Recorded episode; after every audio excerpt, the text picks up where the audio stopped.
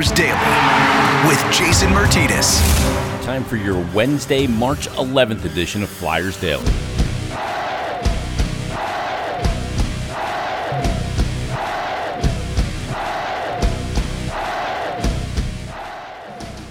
And welcome to your Wednesday edition of Flyers Daily, March 11th. Jason Myrtetus with you. Hit me up on Twitter at Jason Myrt. Before we get into the business and uh, an unfamiliar feeling, which is a loss, coming off a loss, let me tell you that the race for the playoffs is on. Despite the loss, the race for the playoffs is still on, people. Don't miss every crucial game as the Flyers host back to back home games. That's this weekend the 2019 Stanley Cup champion St. Louis Blues come in next week, March 17th, and a St. Patty's Day game feature featuring $5 green beers. Shop now at PhiladelphiaFlyers.com. Back to back weekend games this weekend against uh, the Wild and Edmonton Oilers. Connor McDavid, yeah, good Irish name. And uh, Leon Draisaitl will be in town uh, this weekend, uh, but and also we'll see Craig Berube, and the Stanley Cup champion, um, St. Louis Blues next week as well. Now, real quick before we get to uh, the game, the news that came out before the game is where we'll start tonight, and was that uh, Chuck Fletcher announcing that Philadelphia Flyers defenseman Philip Myers will miss approximately four weeks with a fractured patella in his right knee. So, four weeks, if you calculate that out, it's right around the time the playoffs begin, maybe a couple of games in, pending the schedule. But four weeks for Phil Myers, and it's a huge shame because Phil Myers, who who was up and down a little bit last year, uh, mostly up this year, but down a little bit this year as well, and healthy scratched a few times earlier in the season, had really dialed his game in and dialed in chemistry with his defensive partner Travis Sanheim. And I've talked about it here on Flyers Daily several times, and talked about it on Flyers Fix with Chuck Fletcher and Alain Vigneault as well the amount of real estate that uh, Travis Sanheim and Phil Myers cover on that 200 by 85 sheet of ice is is incredible because they're both elite skaters. Both players have good sticks. Both players have offensive ability, and both players have good defensive ability. So Phil Myers going to be out for a week. Shame for him. But these things happen. Look, you played the Boston Bruins tonight. They were without Brandon Carlo, and they were without Torey Krug. The teams get hit by injuries all all the time any time of the season. The Flyers have a couple they're dealing with right now. James Van Riemsdyk, four to six weeks with the broken hand, and now obviously Phil Myers uh, with the, the the the lower body injury. So uh, you got it. It's a next man up world, and it's it is what it is. And I know it's what the Eagles use, and you know, whatever you think about that, but it's true in professional sports, especially contact sports. Players get hurt, and Phil Myers is out, so the Flyers have to move forward without him right now and there can't be any excuses. Well, we can't play without Phil Myers. No, you have to. You, guys have to step up, and into the lineup came Shane Gostisbehere against the Bruins, and I thought Shane Gostisbehere. Uh, you know, that's a difficult situation for Shane Gostisbehere to be in. He hadn't played a game since uh, early February. He's only played four games in the calendar year of 2020. Played uh, three prior to the original injury. Then he came back after the cleanup surgery, uh, played the one game, realized he wasn't ready to play, went back on the shelf, um, and then got a couple of uh, rehab stints in with the Phantoms, and finally gets his opportunity to get back in tonight. And I got to tell you, I thought he was pretty good in the game. I really do. I, th- I thought he played well, um, especially after he settled in after the first period. I thought the coach just shielded him a little bit matchup wise, which you knew they were going to do. He was on the third pairing with Robert Hägg anyway. Uh, but that being said, I thought he was aggressive. I thought you could see his confidence swell in the second period. He was making plays. Actually, in the first period, he made a really good play in the first period to put the Flyers on the first power play of the game, too. Get the puck at the blue line, and then makes a shifty move to go uh, to, to, the uh, the slot, if you will, a little higher than that, but um, but to take the puck to the middle of the ice, he got tripped and set the Flyers to the power play. I thought he made some good keeps along the blue line. I thought he was really good in the neutral zone. Um, I didn't think he was bad defensively. I thought, all things considered, I thought that Shane Gostisbehere played a really good game, and I think it's something that that he can use as a building block. So I think I think that was an important game for Shane Gostisbehere. Um, I know you never want to come back into the lineup when the team's on a total heater like the Flyers have been, winning nine straight, and then the game you come back is the one they lose. Um, but it certainly had nothing to do with Shane Gostisbehere. I thought the Flyers played well in the game against the Bruins. I thought that uh, they had an opportunity to win the game, and I, I, put this out in a tweet, and and this is what Alain Vigneault I've heard him say, and sometimes um, you don't like the process, but you like the result, and sometimes you like the process, but you don't like the result. Now, the ultimate goal is to like the process and like the result, which is play the game the right way, stick to the system, and get a win out of it. But it doesn't always work out that way in hockey. So, for a, an example of a game that we didn't like the process but we liked the result. Look no further than the game on Saturday night against the Buffalo Sabres. They didn't play a great game. They, they, I said they didn't play their A, B, or C, D, C game. They probably played their D game and got a win because the goaltender made 38 saves on 39 shots and was tremendous in the in the hockey game. And that's going to happen. Those things happen in a season. And look at tonight for an example of a game where you like the process but you don't like the result. I thought the Flyers played really well tonight. They provided a ton of pressure, 36 shots on Tuukka Rask on his 33rd birthday. He got the shutout. He was just tremendous in this hockey game. I thought he played incredibly well, calm under pressure. I didn't think it was a case of the Flyers hitting him with shots or not being precise with their shooting or not creating sustained pressure or second chance opportunities. I just think that that was a goalie that was locked in tonight. And to, to for that, I just got to give him a tip of the cap. I mean, he made several saves in the second period and he just gets himself right back into position for the follow up and he just he just looked dialed in tonight he was uh, the difference in this hockey game uh, boston comes away with the win they get the, the two opportunistic goals the Grzelcyk goal from the point layered screen on carter hart. Don't even know that he saw the puck. And then the second one a lot of people look at that second one and, at first glance you go oh, that's a bad goal. You got to stop that one. But no no no. Uh, if you really look at that video you see when Ber- first of all Bergeron gets the shot off uh, very quickly, but it also as soon as he gets it off, it deflects off the stick of Sanheim and totally changes the tra- trajectory of that shot. Now people could say, "Well, it was far out. He should have made a stop." Nobody's gonna re- nobody's reaction time on the planet is quick enough to react to that change in trajectory.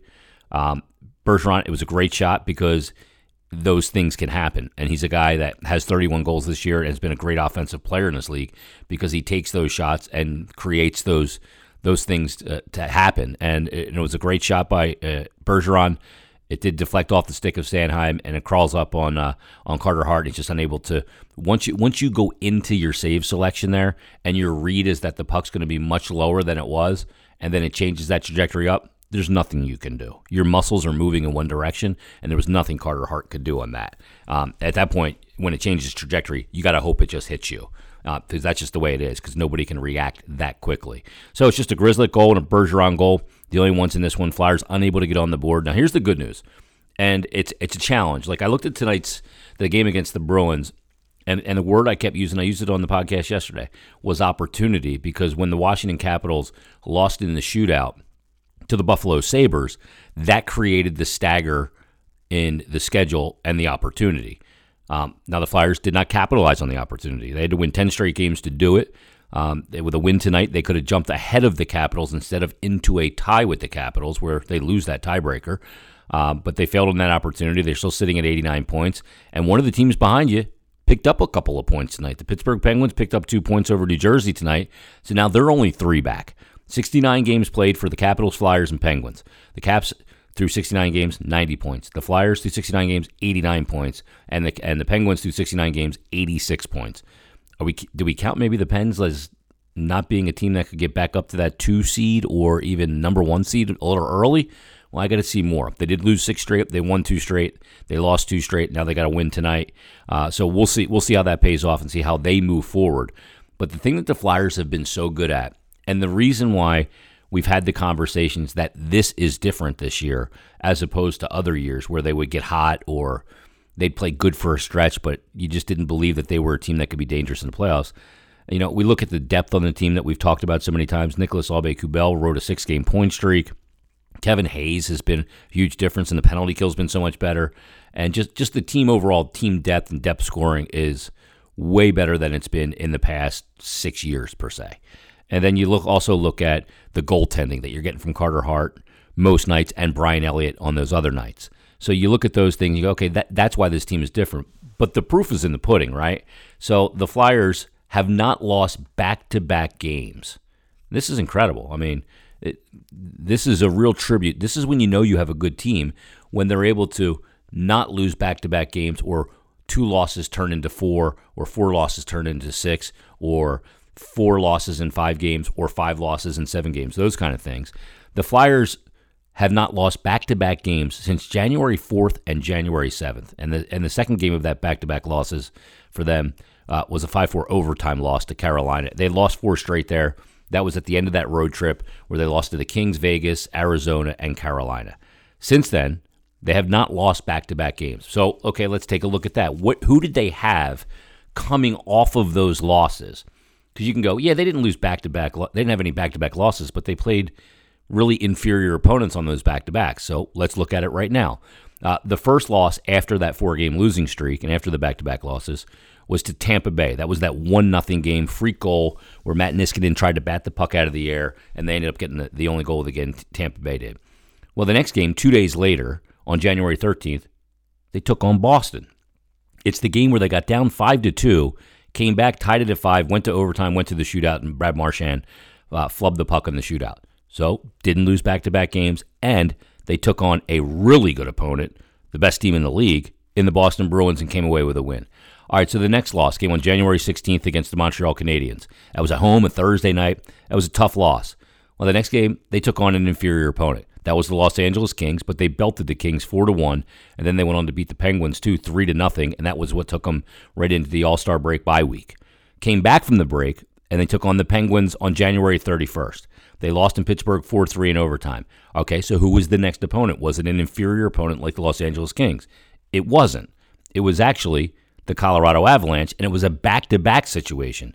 31st against Pittsburgh, the loss. And then that Saturday night, they started Alex Lyon, mind you, and they beat the Colorado Avalanche, a very quality opponent, 6 to 3. All right, the next loss was to the New Jersey Devils. It was a 5 0 horrible loss earlier this season on February 6th. The next game, two days later, was in Washington against the Metropolitan Division leading Capitals, and they beat the Capitals 7 to 2. Okay, so by my count, that's three quality wins over quality opponents and only one over an inferior opponent, and that was the Kings. All right, let's go to when they lost against the New York Islanders. They played Florida on Monday. They had the Islanders on Tuesday, and they lost five to three. They came back all the way back in that game too, down three nothing, tied it at three, and then the Ryan Pulock slap shot, and the Islanders end up winning that game five to three. Well, two days later, after that, who they played Florida again, who they played on Monday and beat four to one. They played them on Thursday at Florida, chased Bobrovsky, and won 6 to 2. Okay, the next loss was to the Tampa Bay Lightning, 5 to 3. Carter Hart lost the game down in Tampa. The next game was the first of a home and home with the Columbus Blue Jackets, who were streaking and playing really good hockey, and the Flyers beat them 5 to 1. Then they went to Columbus a couple days later and they beat them 4 to 3 in overtime. So, another quality win. Okay, so the next loss is the one that happened against the Boston Bruins. So, by my count, every one of those losses that they have ta- they have suffered since the two game losing streak way back. Only one of them, the next opponent, was an opponent where you would go, okay, you got to beat that team no matter what. The other ones, Columbus, the Florida Panthers, and, and look, they beat Columbus twice in that week. They beat Florida for the second time sandwiched around that win or that loss rather against the New York Islanders. They went into Washington after a 5 0 loss to the lowly Devils and beat the snot out of them 7 to 2. So I don't want anybody to push the panic button right now. Don't get alarmed. If they lose a couple in a row, then you can start to shake your head and go, uh oh, uh oh. But right now, they haven't lost two in a row since all the way back in early January, the 4th through the 7th. Now, they got a hell of a test on Thursday night against the Tampa Bay Lightning because Tampa Bay's good. They're playing good. So look out on Thursday. That will be a big one at the down at Amalie Arena in Tampa. Let's get to a few Twitter questions before we get out of here. All right, let's start with uh, B Cardi two on Twitter. He says, "Rank the best matchups and the worst matchups come playoff time. Caps and Penguins don't scare me. Some reason I don't like how we match up against the Islanders and Columbus Blue Jackets. Well, I'm not afraid of the Blue Jackets, um, and I'm not afraid of the Islanders. I know the Flyers haven't fared well against the Islanders this year, but I don't fear the Islanders at this point. That was way earlier in the season. I think the Islanders were a far different team at that time, and I think the Flyers were a far different team at that time. So I don't fear the Islanders. I mean, look, if, if I'm ranking the opponents that I'd want them to face, it would probably be the Columbus Blue Jackets, the Carolina Hurricanes, the New York Islanders, Pittsburgh Penguins, Washington Capitals. So the one I would fear the most there would obviously be the Caps. Um, and, and but I, I just think Carolina, Columbus, and the Islanders are inferior teams to the Flyers right now, so they, they don't fear me. I, and I don't look back at the at the the schedule this year and what happened this past season for all that reasoning. Look, I, the team that I have, the Flyers, that I'd be the most fearful of is the Caps, and the Flyers went 3 0 1 against the Capitals this year and held Ovechkin scoreless in, in all four games. Um, Lynch Mob tweets in and says, "Would you say AV overthought things when he put Ghost into PP2 in place of, Sein, of Sanheim? If it ain't broke, um, no, I think he's just looking for offense there. I think he's looking to get as much as he can. He knew that he was going up against uh, a goalie who was on his game in Tuukka Rask that night. So no, and, and Ghost is a guy that has been a power play guy for 99% of his career. So I got no problem with that at all. Uh, Michael H2292 tweets in and says, How bad are the injuries going to hurt this team? Well, you're dealing with two right now. Well, more than that, actually, because you still don't have Nolan Patrick, but let's remove him from the equation real quick. Uh, but you're, so you're dealing with the James Van Riemsdyk broken hand, four to six weeks, and now you're dealing with the Phil Myers lower body injury, four weeks. Uh, you got depth here at both of these positions, so I think they're, they should be fine. I don't think this is anything that should derail them completely uh, down the stretch here where they'll fall apart. I, you know, Joel Farabee's up right now in place of James Van Riemsdyk, and he is a more than capable offensive player and actually plays a good 200 foot game as well. So I don't think that's a problem. And then Phil Myers, well, I love the, the, the growth of his game this year and the partnership with Travis Sanheim. You do have Shane Gostisbehere. I suspect the Flyers will call up Mark Friedman and get a little depth uh, up there as well. So if they do need to make a change, they can pop into the lineup. And what I've seen out of Friedman this year, I've liked. I've seen a really cool, calm, collected player. So I think that uh, I think that that's would be what, what uh, Chuck Fletcher is going to do. Scott Keogh says, "How did you think Ghost looked in his first game back? Thought he made some good plays, but the PP looked lost. Uh, do you think AV changes lines for Thursday? Um, he could change up the D pairings a little bit, um, pending." Uh, I got to look at the matchup with Tampa. I don't think that he will change them up. I don't think he'll change the offensive lines at all. Um, but I thought I thought Shane Gostisbehere played really well. Christy Antonio tweeted the same thing. He said thoughts on Ghost's game tonight. He said first game back in a while, but I thought he looked good, encouraging since it's tough losing Myers for a few weeks. And Chris, you and I are on the same page. I thought I thought he looked calm. I thought he looked aggressive. And if Shane Gostisbehere is going to have success, he's got to be an aggressive player. That that's part of the the deal for him. Drew Moff tweets in. He says, uh, I thought the Flyers played a good game against the Bruins, but sometimes the goalie's just on his A game. I agree. He says his question, though, is uh, with a handful of games left, well, they have 13 left, uh, when does the team just shut Patrick down for the season? Yeah, that's a great question that I, I wish I knew the answer to, Drew. I really do. I, I don't know the answer. I don't know if things have progressed uh, and, and, and gotten him closer to playing or not. I just don't know. I don't know if they know.